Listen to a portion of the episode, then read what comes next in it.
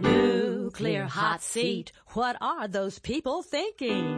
Nuclear hot seat. What have those boys been drinking? Nuclear hot seat. The corium is sinking. Our time to act is shrinking, but our activists are linking. Nuclear hot seat. It's the bomb. Welcome to Nuclear Hot Seat, the weekly international news magazine keeping you up to date on all things anti-nuclear. My name is Libbe HaLevy. I'm the producer and host, as well as a survivor of the nuclear accident at Three Mile Island from just one mile away. So I know what can happen when the so-called nuclear experts get it wrong. Plenty of news on the radiation leak at the waste isolation pilot plant site in Carlsbad, New Mexico this week, and we will be focusing on it in a special report with interviews with three activists on the front lines of the battle. Don Hancock of Southwest Research and Information Center, Karen Hadden of the SEED Coalition in Texas, and Diane D'Arrigo, Radioactive Waste Project Director at Nuclear Information and Resource Service, or NIRS. What's happening? Where's the waste going? And what's it going to cost we the taxpayers? All that information in interviews, plus features and numbnuts of the week. Coming up in just a few moments. Today is Tuesday, April 29, 2014, and here is the week's anti-nuclear news. Time to catch up with some international stories.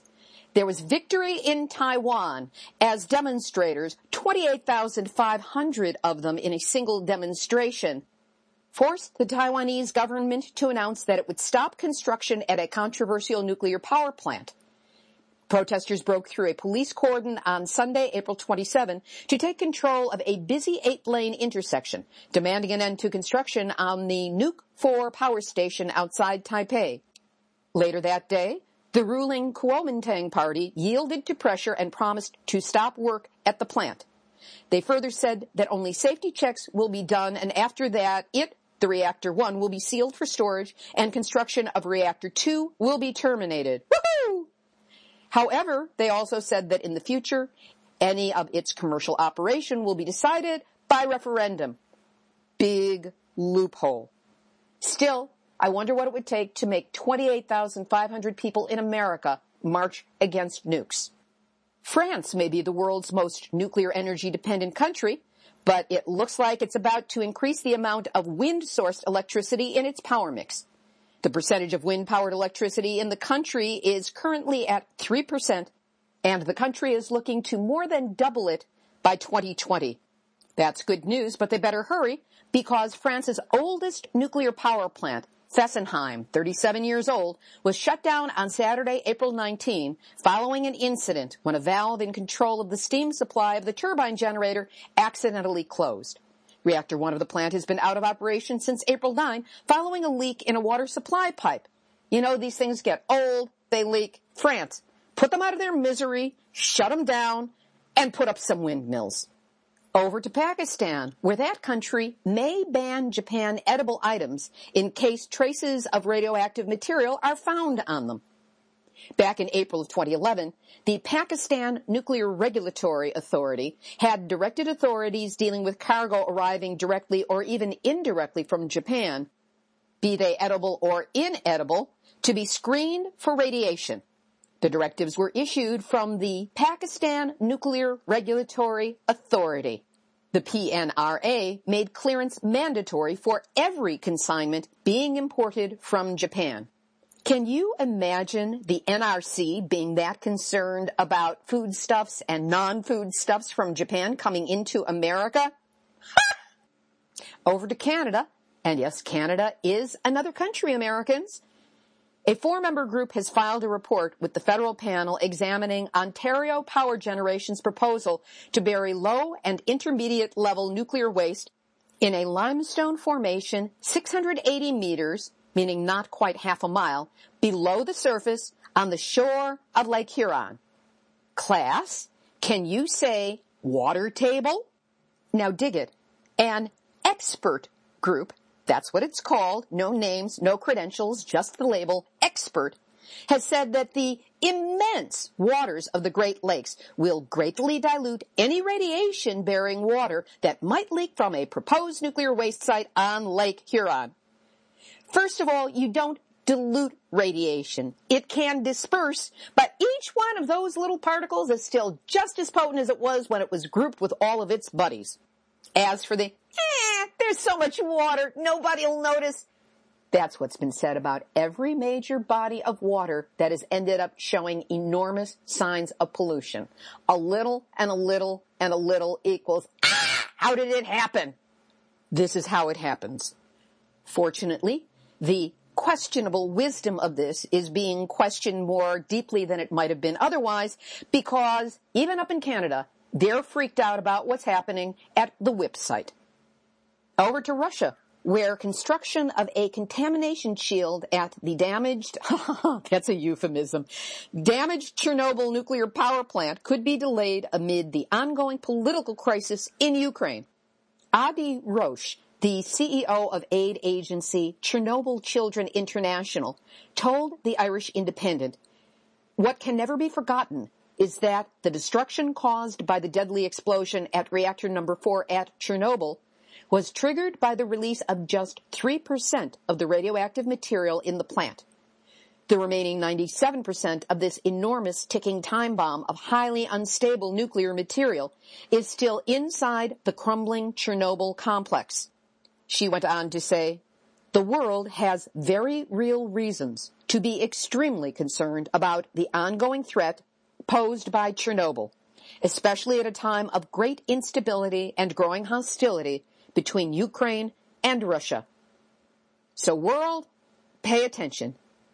This is bigger than Putin's ego and the Pentagon budget combined. Make Chernobyl a political free world zone and get the lid on it before the sarcophagus falls apart. When it was built, they predicted it would last for 30 years. Right now, it's 28 years. We need to get this thing covered now. And for those who believe the folklore that the 1,000 kilometer exclusion zone around the radioactive ruins of Chernobyl has become a thriving wildlife refuge, Bob Alvarez, senior scholar at the Institute for Policy Studies, has this to say.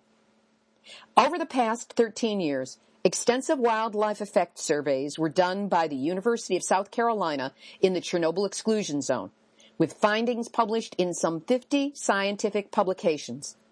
They report most organisms studied show significant increased rates of genetic damage in direct proportion to the level of exposure to radioactive contaminants.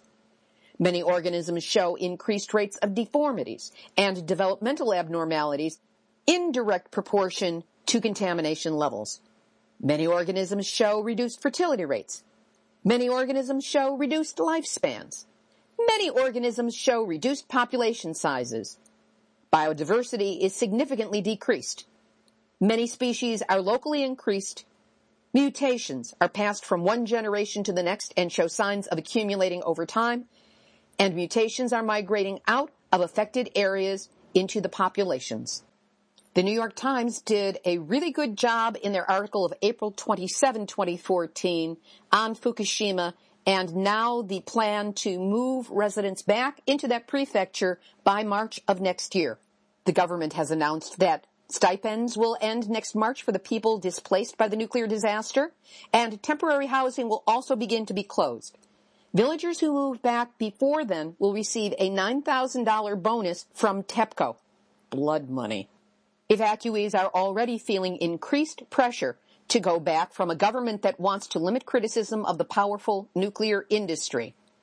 TEPCO refuses to comment beyond saying that it had so far paid out $36 billion. Chump change to nuclear.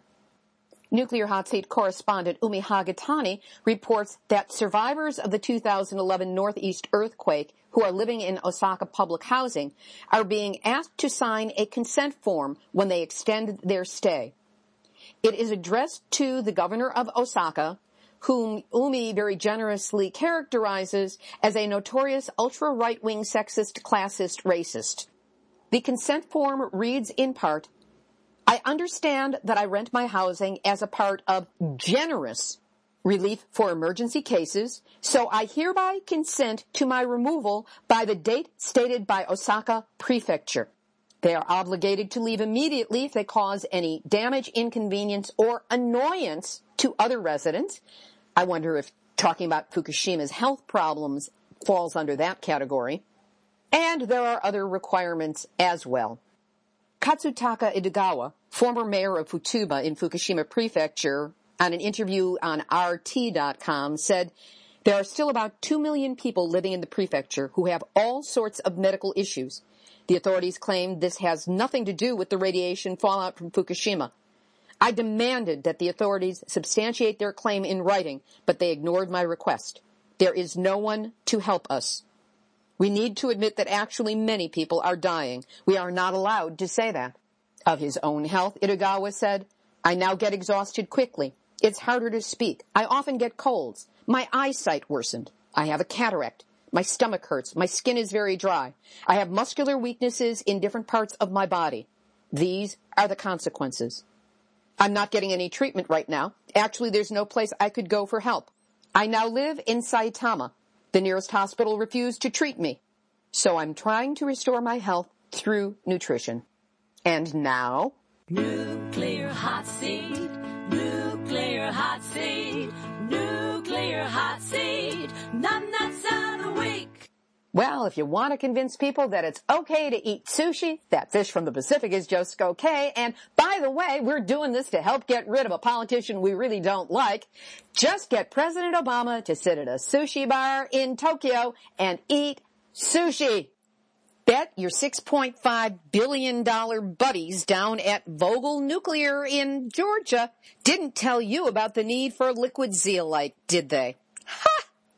Gee, Mr. President, that's why you get to be this week's Nuts of the week. Before we get to this week's featured interviews, I wanted to let you know that work is now underway to get the Nuclear Hot Seat website up and at 'em again after its hack attack. We do have a temporary redirect page up at the regular address, nuclearhotseat.com, and we will be posting there for the time being with links to each new episode, including this one. Our archive is up on iTunes under podcasts, and you can also catch the last few of our shows on YouTube as well under Nuclear Hot Seat videos. Regarding the website, the fix is going on and it is expensive. I want to thank everyone who has been supportive of me and this show with your comments, suggestions, and bless you, donations. There's a donate button on our temporary page, and yes, it is secure. If you can, please, anything you can donate will be greatly appreciated and go immediately to the cost of fixing the website. Now for this week's interviews. We focus special attention on the Waste Isolation Pilot Plant, or WIPP, site in Carlsbad, New Mexico. First, if you haven't been following this story, here's a recap. The WIPP site is a deep geological repository licensed to permanently hold and dispose of some forms of radioactive waste. It opened in 1999 and was supposed to hold this deadly radioactive waste safely away from people and the environment for 10,000 years. But on February 14th, Happy Valentine's Day, the site experienced a radiation leak that released an unspecified amount of plutonium and americium into the environment. There goes the neighborhood. Seriously, 21 workers are confirmed to have been contaminated by the radiation, and there are no accurate readings as to how much was released or how far it went. Last week, the Department of Energy released a 300 page report on the accident, a document that satisfied no one except maybe the people who wrote it and their mothers. Where does all this stand now? First, we talk with Don Hancock. He is director of Southwest Research and Information Center, an environmental watchdog group based in Albuquerque, New Mexico. Don has been a reliable source for information on this accident since it began and has been featured previously on Nuclear Hot Seats number 139, 140, 143, and 146. Here he is on number 149. Don, since last we spoke, the Department of Energy's Accident Investigation Board released a 300 page report on the accident at the WIPP site. what, if anything, do they cite as the direct cause of the accident? They don't do a very good job, in my view. They said they didn't know what actually caused the release in the underground, but they presumed that the release in the underground was caused by a roof fall. That's what they said in the report. Now, one of the unanswered questions about the report is why was the report finished on April 1st and then not released for three weeks? But therefore, th- it was three weeks out of date when it was released, and there now have been workers underground who said there is no roof fall. So as I say, they don't know what the cause is, and their speculation of what the cause is seems to be wrong based on what we know now they also said that okay, so the release happened in the underground, but the reason it got out, some of it got out into the environment, was because of a design flaw in the ventilation system that included two dampers that weren't designed to fully close. And since they didn't fully close, some of the radiation from the underground was vented directly out into the environment rather than going through the HEPA filters as it was supposed to. And they said that that was a design flaw. They should have known about it. So they say the ventilation system and particularly the filtration system had a fundamental flaw in it. That's true. We know that there was some release because of the dampers. That still doesn't tell us how much and it doesn't really satisfy me that that was the only way that waste was released. But they don't discuss at all how it is that the 21 workers got contaminated.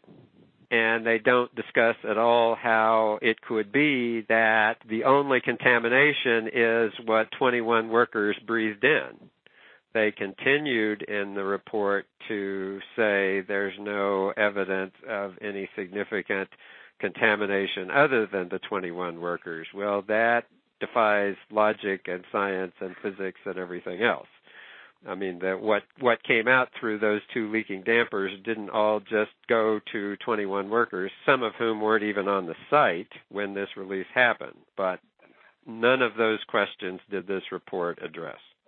I find it interesting that in that statement they use the word significant and that there was no evidence. There's right. no evidence that they don't seek the data.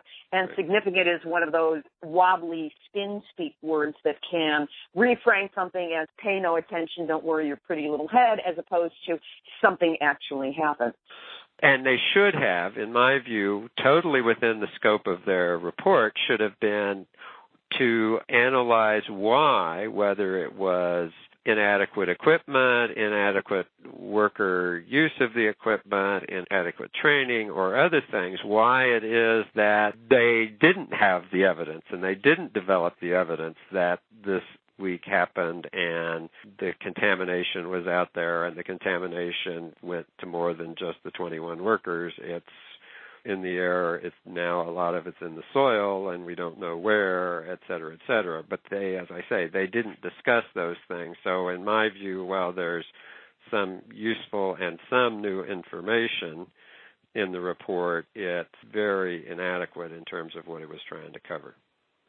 I find it fascinating that there is in this report from board chairman Ted Wyka, he said that more than a 10 hour response to the initial emergency alarm and that this is a direct quote the bottom line is they failed to believe initial indications of the release which would make this akin to three mile island where nobody wanted to believe that the radiation that was showing up was as high as it was yeah, I, th- I absolutely. Remember, this was an event that was never supposed to happen. So everything that everybody had thought and learned up to that time was nothing could happen. The report does point out correctly that the underground air monitoring systems there were there were supposed to be four continuous air monitors functioning at the time the release happened only one of the four was functioning. And the one that was functioning then had failed earlier on, uh, just a few days earlier. And the problem, they, the accident board said, is there had been a number of false alarms from these continuous air monitors. So both because the mindset was nothing like this can happen and because you had had false alarms in the past, the reaction was, as you stated, oh, well, we have another alarm, but that can't be right kind of thing, uh, both because our our mentality is that it can't be happening, and we have experience of the monitors doing false alarming. That's very troubling on both angles, both sides of that. That you would think that you wouldn't really be careful on the one hand and know that it is dangerous and it can happen and we shouldn't be overly confident and two that when you have a system where you know that your monitors have failed that you don't have multiple redundant ones. So you know if there'd been four operating and one saying there's a release and three others properly stationed are saying there isn't then you have some ability to say oh well maybe this is another false alarm. But when you've only got one operating and it throws an alarm, you got you should behave as if it is a real alarm. This goes to a point that was made in the report that Nuclear Waste Partnership has exhibited poor management and eroding safety culture, ineffective maintenance, and a lack of proper oversight for radiation release, which is a pretty damning combination in dealing with a nuclear site what is going to happen to them or what could happen to Nuclear Waste Partnership as a result of this accident and this evaluation of them? Well, I'm going to say two things. I've been saying for several years what the accident board said, and I've been being ignored by Nuclear Waste Partnership and DOE on that subject for several years. I've also, as the accident board didn't, talked about why that declining safety has occurred. And in my view, it's significantly related to the fact that Nuclear Waste Partnership and DOE have been interested in expanding WIPP to other missions so that Nuclear Waste Partnership can have more money and operate longer at the facility and that's a direct cause of the reason there is an oversight is because the overseers are out promoting other missions rather than overseeing the safety. That goes for both Nuclear Waste Partnership and the DOE folks. That why that declining safety has happened, the, the accident board report didn't go into. But having said that, answering your question, unfortunately, based on past experience with DOE, Nuclear Waste Partnership's reward will be a reward they will get more money because now they'll have to do, you know, they'll have to do some amount of cleanup, they have to do some amount of retraining, they have to bring in some new, more experienced people in dealing with nuclear safety. And Nuclear Waste Partnership has already said that's what they're doing. Well, their reward will be okay, since you failed and you need to bring in new people, we will pay you more to bring in new people and continue operating. That would be typical of DOE, not just at WIPP, but at other sites a lot of us would argue that since Nuclear Waste Partnership has had this contract for less than a year and a half of a five year contract with a renewal clause in it, that they've clearly not carried out the terms of the contract and therefore the contract could be terminated. But I don't expect at this point that that's what DOE will do, but that's certainly something that should be considered because they nuclear waste partnership has been shown not to be able to operate the facility in the start clean stay clean no radiation release mode. So that should certainly be considered as well and in the broader scheme of things, given this continuing history, not just at WIPP, but at Hanford and Oak Ridge and Idaho and Nevada and South Carolina and all of its other major sites like Los Alamos, there have been leaks and problems and errors and safety problems and people being contaminated and contractors not fulfilling their job one also must entertain the idea of whether the Department of Energy is actually the correct federal agency to be operating such facilities. And we also need to consider what role the regulators played in lack of regulating uh, the facility. Going to possible causes of the accident, there have been reports that a green burst was seen in the utility yard just minutes before the radiation release began, that there was a popping noise heard, and emergency personnel reported reddish brown vapors observed within hours after the radiation release began. Do you have any familiarity with this and how it might impact the understanding of how the accident happened? What I know about it is what I've heard from various sources. The accident board gives very short shrift, mentions the popping uh, 20 minutes before, etc. Very gives very short shrift to it, and they don't say why, but presumably because this is in the area of the utilities on the surface, which is more than a mile away from where the release happened, and so presumably they're presuming there can't be any connection between those events on the surface and what happened in the underground. The vapors, again, same kind of thing. There's no obvious necessary direct connection. So once again, the report mentioned some of these things, but didn't really go into them in great detail about trying to resolve what they actually were, what the popping sound was, what the things that uh, workers saw, what they actually were, and whether they meant. So I certainly think it's worthwhile to have some further investigation about those things. I continue to believe that something happened in the underground with one or more of the 258 contact handled waste containers in panel 7 in the underground and we still don't know and DOE agrees and admits they still don't know what happened. That's why all of these things need to be investigated frankly, it's why I think we need an independent investigation, not just depending on five DOE employees to be the accident investigation board, which is the case. So, yes, there's still a lot that is unknown and unresolved. How far have crews been able to get underground to explore the possible cause of the accident?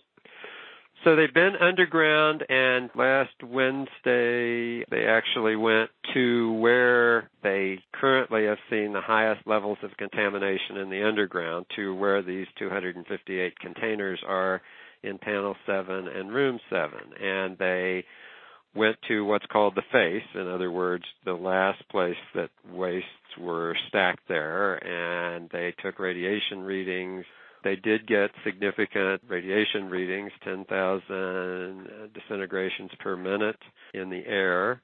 But when they looked, everything, the containers that they could see all looked like they were when they were put in. So it wasn't like there were containers on the floor broken open or anything like that.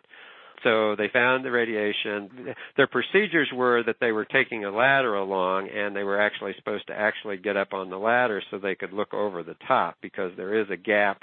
The containers are stacked, but they don't actually go all the way to the 13 foot high salt ceiling. So if you get on a ladder, you can look over. And they said they could look over and they could see the ceiling all the way to the back. It appeared that there hadn't been any ceiling collapse, not only on the outside, this face of where the containers are, but all the way back over where the 258 containers were. So they got down and then they went to kind of the back side. So this is room seven and they went around back to the end of room six to look kind of at the back of that stack of 258 containers. They said they looked and again it looked all okay, but the levels that they were reading there were twice as high, 20,000 disintegrations per minute.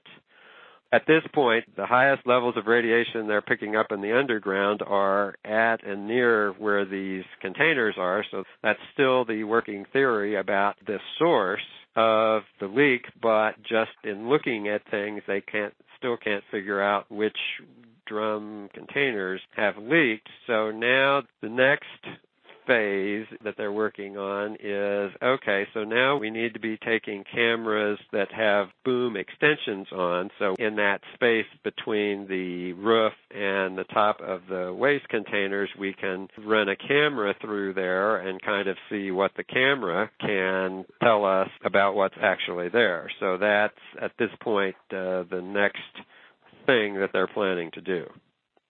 Should the site ever be allowed to reopen, how is it going to be different for workers who go underground? My organization's view is that it can't be reopened until we know what the cause is. We know what was released. The public, through an independent process, know that any further release can't happen that the contamination in the underground and on the surface needs to be completely cleaned up and that any and all of the contaminated workers need to have adequate medical evaluation and treatment. So all of those things would need to happen before my organization and I think numbers of other people would think that WIPP should open. That, however, is not the Department of Energy's position. They continue to say that they're working hard to figure out as much as they're going to figure out and develop a plan, which is they're now saying they're they're going to have a plan by June 1st as to how they're going to get reopened. So that's their plan. And then just today, the National Nuclear Security Administration, which is part of the Department of Energy that deals with nuclear bombs, released a new report on what to do with 34 metric tons of surplus nuclear weapons plutonium. This is plutonium that was in nuclear bombs and has been pulled out of bombs as they were dismantled.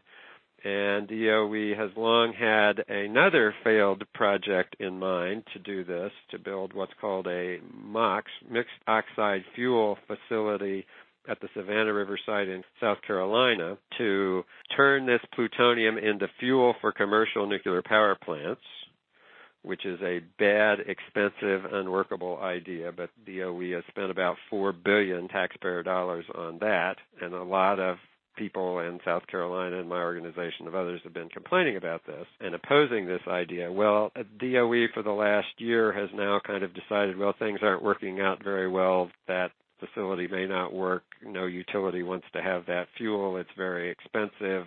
The facility's under construction. They don't know it'll ever work, so they've been looking at alternatives.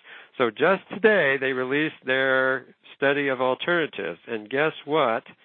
The best alternative is, according to this study released today, is sending this 34 metric tons of surplus plutonium, none of which was supposed to go to WIPP, sending it all to WIPP. It's so, like in the government, the right and the left hand don't know what they're doing. Of course, that's redundant. We know that yeah, one already. Go right. ahead. So here, once again, we're in kind of this Alice in Wonderland where Department of Energy is saying everything has been fine. We have a little bit of problem now, but don't worry, everything is going to be fine, and it's going to be so fine that we can not only reopen WIPP for the waste that's supposed to go to WIPP, we can reopen WIPP to expand it, keep it operating for another three or four decades to handle this other uh, waste stuff. Again, we are in this situation where people in New Mexico and other places that are paying attention have to wonder who are these people that are in charge of this dangerous nuclear material and should they be the ones that should be in charge of it? In terms of the people who live in and around the WIPP facility or might consider themselves downwinders at this point, mm-hmm. what, if any, kind of protest or activism is taking place over and above what it is that you've been bringing to the table for so long? People in the Carlsbad area in southeastern New Mexico are not used to, it's not their style to protest so there haven't been any protests down there for many years. The thing that's changed a little bit is that there are these weekly town hall meetings that are held in the Carlsbad City Council chambers that are co-sponsored by the mayor of Carlsbad and the Department of Energy. So each week, DOE officials and contractor officials come to have an hour and a half town hall in which they present some of what the current information is in terms of what's going on at WIPP and allow people in the audience there to ask questions and to a more limited extent people who are watching online, and these town hall meetings are live streamed online, so anybody who can get online can look at them. And so there's some amount of questioning online that's allowed. And so historically, uh, when there are public meetings or things like this idea that I just talked about of DOE saying, well, we can send a bunch of this stuff to WIPP that's not supposed to come to WIPP. Historically, there have been a couple of people in Carlsbad who have gone to those things and asked questions or raised concerns, but not more than that what's been happening at these town halls, and we're now, you know, seven weeks into these weekly town halls, there continue to be people showing up at those town halls asking the kinds of questions, some of which are similar to what you've asked today, and are clearly not satisfied with all the answers they're getting. That's not a protest, but that's people in a company town, and in a company town, you don't say things publicly against the company in this case WIPP and the partnership and DOE, there are people that are now at least asking harder questions and being willing to express some public skepticism. A couple of pieces of new information in the Accident Investigation Board report is there were two workers, one of whom was at the site at the time of the release and one of them who came the next day, who asked for the bioassay sampling to be done before that was the DOE and the contractor decided they needed to do that. So again, that has not happened in the past with the workers saying, hmm, we aren't sure things are as safe as you keep telling us. We want to check for ourselves. So again, the fact that at least two of the 21 workers that have now been shown to be contaminated were concerned about it and asked to be checked before they were asked or advised or otherwise requested to do so. That's a change from the past. So not protest, but yes, there is more questioning, there is more skepticism going on in uh, the Carlsbad area. People are asking for information that they'd never asked for in the past, so that's a good thing. There is more consciousness, more publicly expressed concern and questioning in the immediate vicinity than has been the case in the last 15 years going on. Any last thought you want to throw in that we haven't covered? there are always more things to cover, but I, I, I, I appreciate I appreciate the fact that you are continuing to give time and interest to this issue, which I think, as you know, is important not just to folks in New Mexico, but folks around the country. So I, I, I appreciate your continued interest. Oh, you're not going to get rid of me on this one, Don. Okay, that's great. Well, you're not. They're not going to get rid of me. DOE's been hoping to get rid of me for more than 30 years about this, so they're not getting rid of me either. So I, I, I appreciate talking with you. Don Hancock, Director of Southwest Research and Information Center. When the website's back up, we will post a link to that Department of Energy surplus plutonium study that he mentioned. Next, I spoke with two strong, powerful women within our movement. Diane D'Arrigo is the Radioactive Waste Project Director for NIRS, Nuclear Information and Resource Service, and Karen Hadden is the Executive Director of the Sustainable Energy and Economic Development Coalition, or SEED Coalition. It's an environmental watchdog group located in Texas. Together, these two women filled in the picture of where the WIPP nuclear waste is headed and what we face at Waste Control Specialists, or WCS, in Andrews, Texas. We started at the root of the problem with Diane's historical overview of how and why WIPP came to be.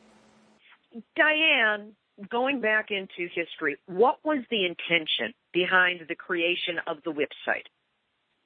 The Waste Isolation Pilot Plant, or WIPP site, is near Carlsbad Caverns in New Mexico, and it was originally intended, and the agreements between the Environmental Protection Agency and the communities and citizens and government of New Mexico and the federal government was that they would only take weapons generated nuclear waste and specifically transuranic waste. That means waste that's heavier than uranium. So it's uranium plus more, things like plutonium and americium and neptunium. And these are very, very long lasting radioactive wastes. The half life times 10 or 20 is the hazardous life. This stuff is hazardous into the quarter to a half million years, uh, sometimes even longer than that. So it's essentially radioactive forever. and it's extremely dangerous if inhaled. It gives off alpha particles. These are kinds of radioactivity which are the worst if they're inhaled or ingested and then they lodge in the body and give off alpha particles from within. So it's like having a little X-ray machine within your body. And the power of the alpha particles is much, much stronger for the short penetrating distance that they have. So it's the worst of the radioactive materials to inhale or ingest and the wastes are generated mainly at nuclear weapons sites, but they're also in irradiated fuel from nuclear power reactors. But the deal with WIPP, the site in New Mexico, was that it's only supposed to take the stuff from the weapons program, not from the nuclear power program. There have been continual suspicions, concerns, threats that more waste could go there than what was originally contracted, high level waste, et cetera. And in February, as you've been covering on your show, on February 5th, 2014, there was a fire in one of the trucks at the WIPP site in New Mexico. And then, potentially a completely separate event, on Valentine's Day of 2014, plutonium was detected off site from the facility, attributable to the facility, and workers were exposed in inhaled radioactivity. So the WIPP site was closed down, and it is a site that is supposed to take waste from the nuclear weapons locations, nuclear weapons complex around the country.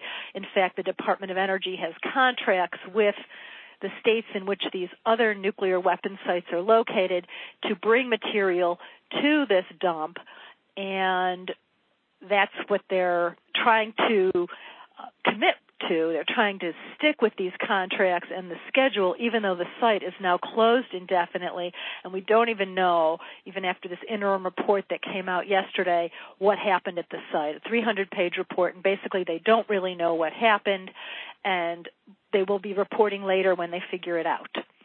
I love that it's a 300 page report that basically says we don't know what happened the radioactive waste that's been generated from nuclear weapons production, nuclear atomic weapons around the country, it's been piling up for decades in Los Alamos, New Mexico, Savannah River, South Carolina, Hanford, Washington, National Engineering Labs in Idaho, and all of these sites threaten the aquifers where they are located, so nowhere is a good place for the material the plan was to send it to this location. However, now this location has shown itself to not be a reliable place to isolate it.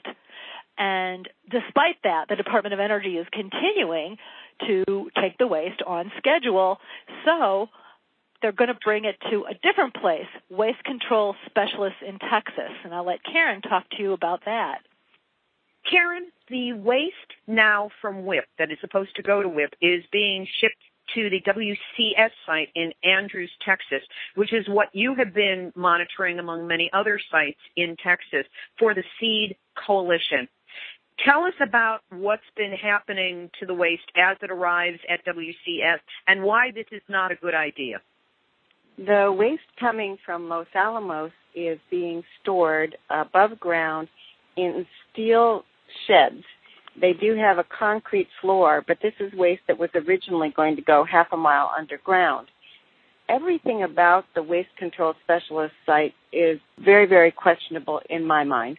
The site never should have been opened at all based on the fact that eight employees at the Texas Commission on Environmental Quality recommended denying the license. And they did so because of the concern about radioactive contamination of water there is water very close to this site. There's been debate about whether it's directly over the Ogallala Aquifer, and the people who say that it's directly over the Ogallala Aquifer have been sued in the past by waste control specialists. And Waste Control Specialists is owned by a Texas billionaire, is it not? Yeah, Texas billionaire Harold Simmons has been the owner of Waste Control Specialists. He recently passed away um, at close to 10 billion in his fortune. He's a major donor to Republican candidates in particular and some Democrats as well, and was Governor Perry's number two all-time funder. He has funded um, the Swift boat ads against Kerry when he was running his presidential race, and has helped fund the campaign uh, for Obama as a Muslim at one point in time. So this is what happens with these billions of dollars. And the money gets spread not just in Texas, but in Congress to congressional representatives and, and senators to various locations around the country so that the company can ensure business from all around the country in terms of bringing in uh, commercial reactor waste. The site started out to be limited to Texas, Maine, and Vermont, and then was just down to Texas and Vermont. And after that, they managed to get our legislature here in Texas to expand the license to take waste from commercial reactors all around the country. So it's always shifting, and they're building a radioactive waste empire that grows daily, and they systematically are undoing all of the protections that they once had as requirements in their license. Their license is being loosened in every possible way. We believe or we know that the WCS site is located above the Ogallala Aquifer, which is under eight states and provides drinking water for the people in those states. How can there be a debate about a geological site or something that has been mapped by the That's a very good question. The maps in 1995 showed the Ogallala Aquifer under the WCS site and in that part of Andrews County which is right at the base of the panhandle on the New Mexico border. The maps got changed in about 2006, the Texas Water Development Board maps, and the aquifer boundary was shown further north. They say that was based on input from monitoring wells that waste control specialists had on site and data provided by Texas Tech University, where Kent Hance is now chancellor and Kent Hance is a vice president of WCS. So it sounds like this is fox in the hen house. Let's protect our interests. Perhaps. Always. And the money flows so far and wide that WCS has a virtual monopoly on everything they touch. WCS has even given money to every single one of our Texas Supreme Court justices. So there's reason to at least suspect the new boundary on the Ogallala aquifer. The company admits that the Ogallala uh, is at about six miles north of the site, and they claim that the waste or that the radionuclides could never move in that direction. But that just doesn't match what happens in nature. There's a lot of fracking. There's a lot of pathways underground that could be pathways that radioactive material could travel. People have asked questions since you mentioned fracking. There have been questions asked. I don't know whether any answers have been provided on how close to the site fracking takes place. The footprint is a smaller area, but then underneath the site expands much further out, and there has been fracking in this region of New Mexico. Let's get back to this is now waste that is being stored above ground in containers that normally would be half a mile underground in salt caverns. What could go wrong? That was rhetorical. I understand I understand that there is a time limit as to how long this waste is supposed to be on the WCS site. Can you talk to that? The existing license for WCS does allow them to store transuranic waste, but it does have a one year time limit. DOE has said in their agreement that if it ran past that time, they would ask for a longer time frame. So there's no telling what exactly could or would happen. They have three buildings that this waste can fill up. And beyond that, they don't really have any more buildings that the waste could go into and there's a lot of this waste sitting out there waiting for a place to go. So there's no telling how this will play out.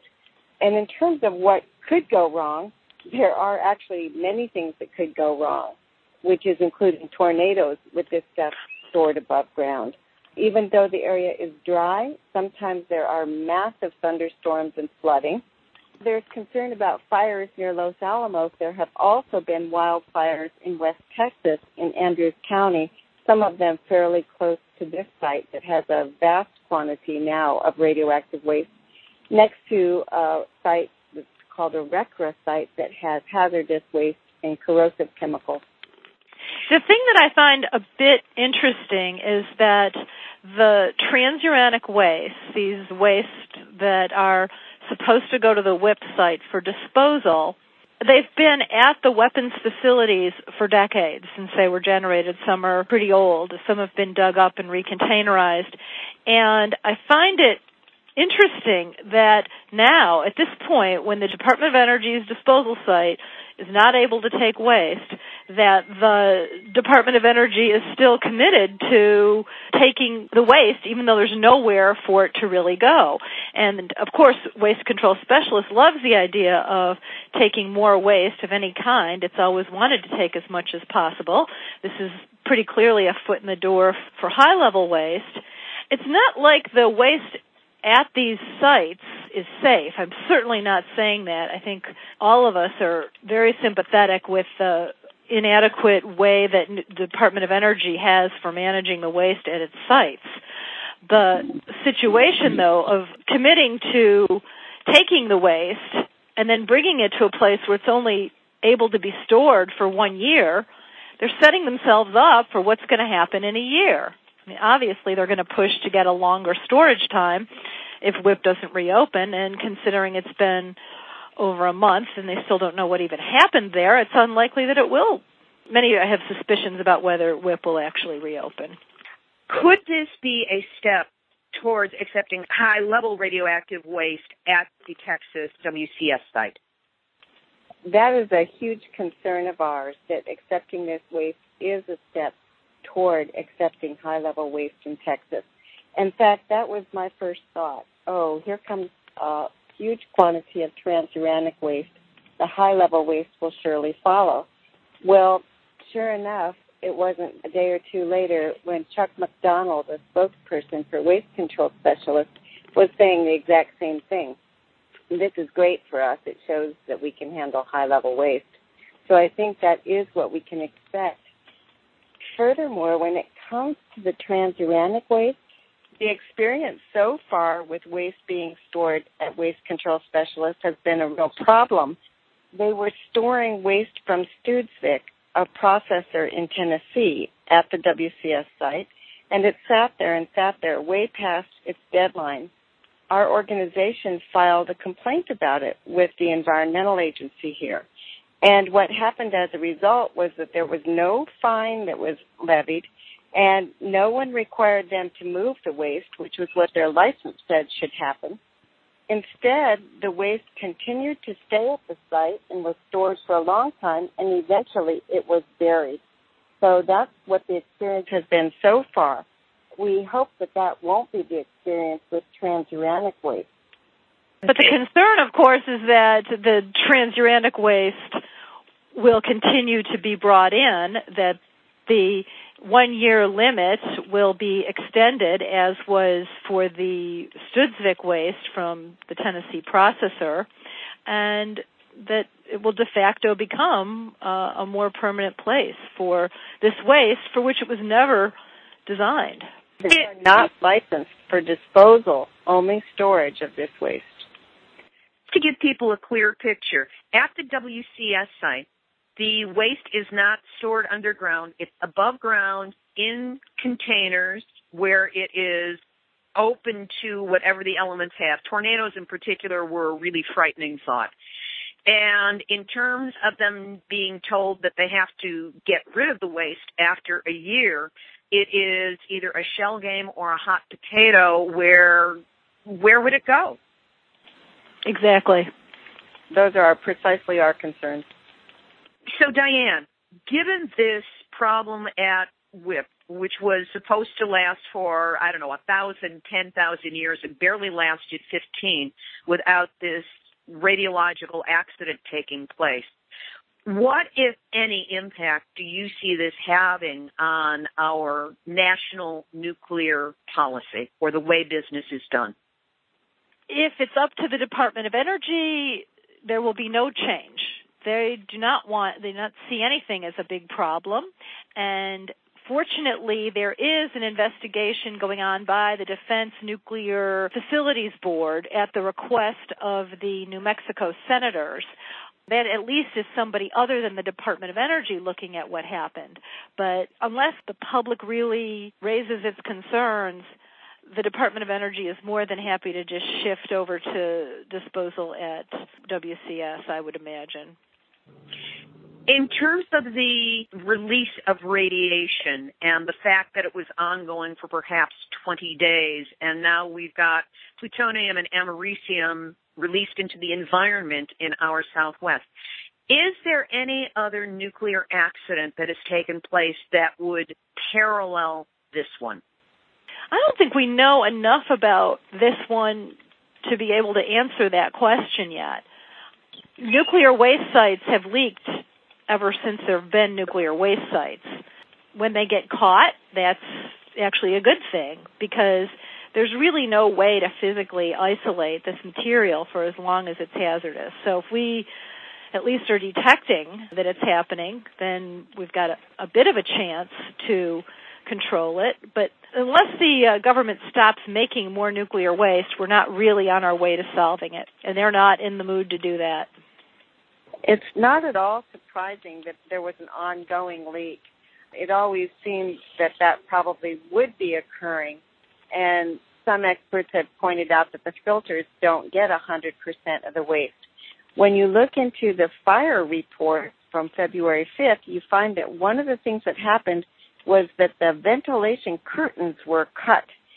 No one explained why that happened, whether it was for workers to breathe fresh air or to be able to see. Obviously, it was a nightmare scenario. So no one can tell us quite why. And now this initial report is alluding to problems with radiation coming up the ventilation shafts, in addition to uh, noting a green spark and arcing at the substation, the electric substation nearby, before this radiation got detected. So we have yet to find out fully what happened, but certainly it's not surprising that there has, in fact, been ongoing radiation release. And WCS was originally it was pushed as well. They actually touted that it was from medical. They, they said it would be paint cans. They never admitted even that it was nuclear power waste until really pressed, and then then they began to admit that. But it's always a, a foot in the door thing. Once they get away with putting some waste in a particular location, if they can get away with that, there's the danger of more coming in because there is no good place to store this waste. There's no place that can guarantee isolation from the environment. So the question is, who's going to be the sacrifice area? And unless somebody puts the brakes on it, WCS is in line to be that sacrifice area for not just this so-called low-level waste, but also the transuranics, the high-level waste, the whole weapons and commercial waste streams. Anything else? Last minute, either one of you.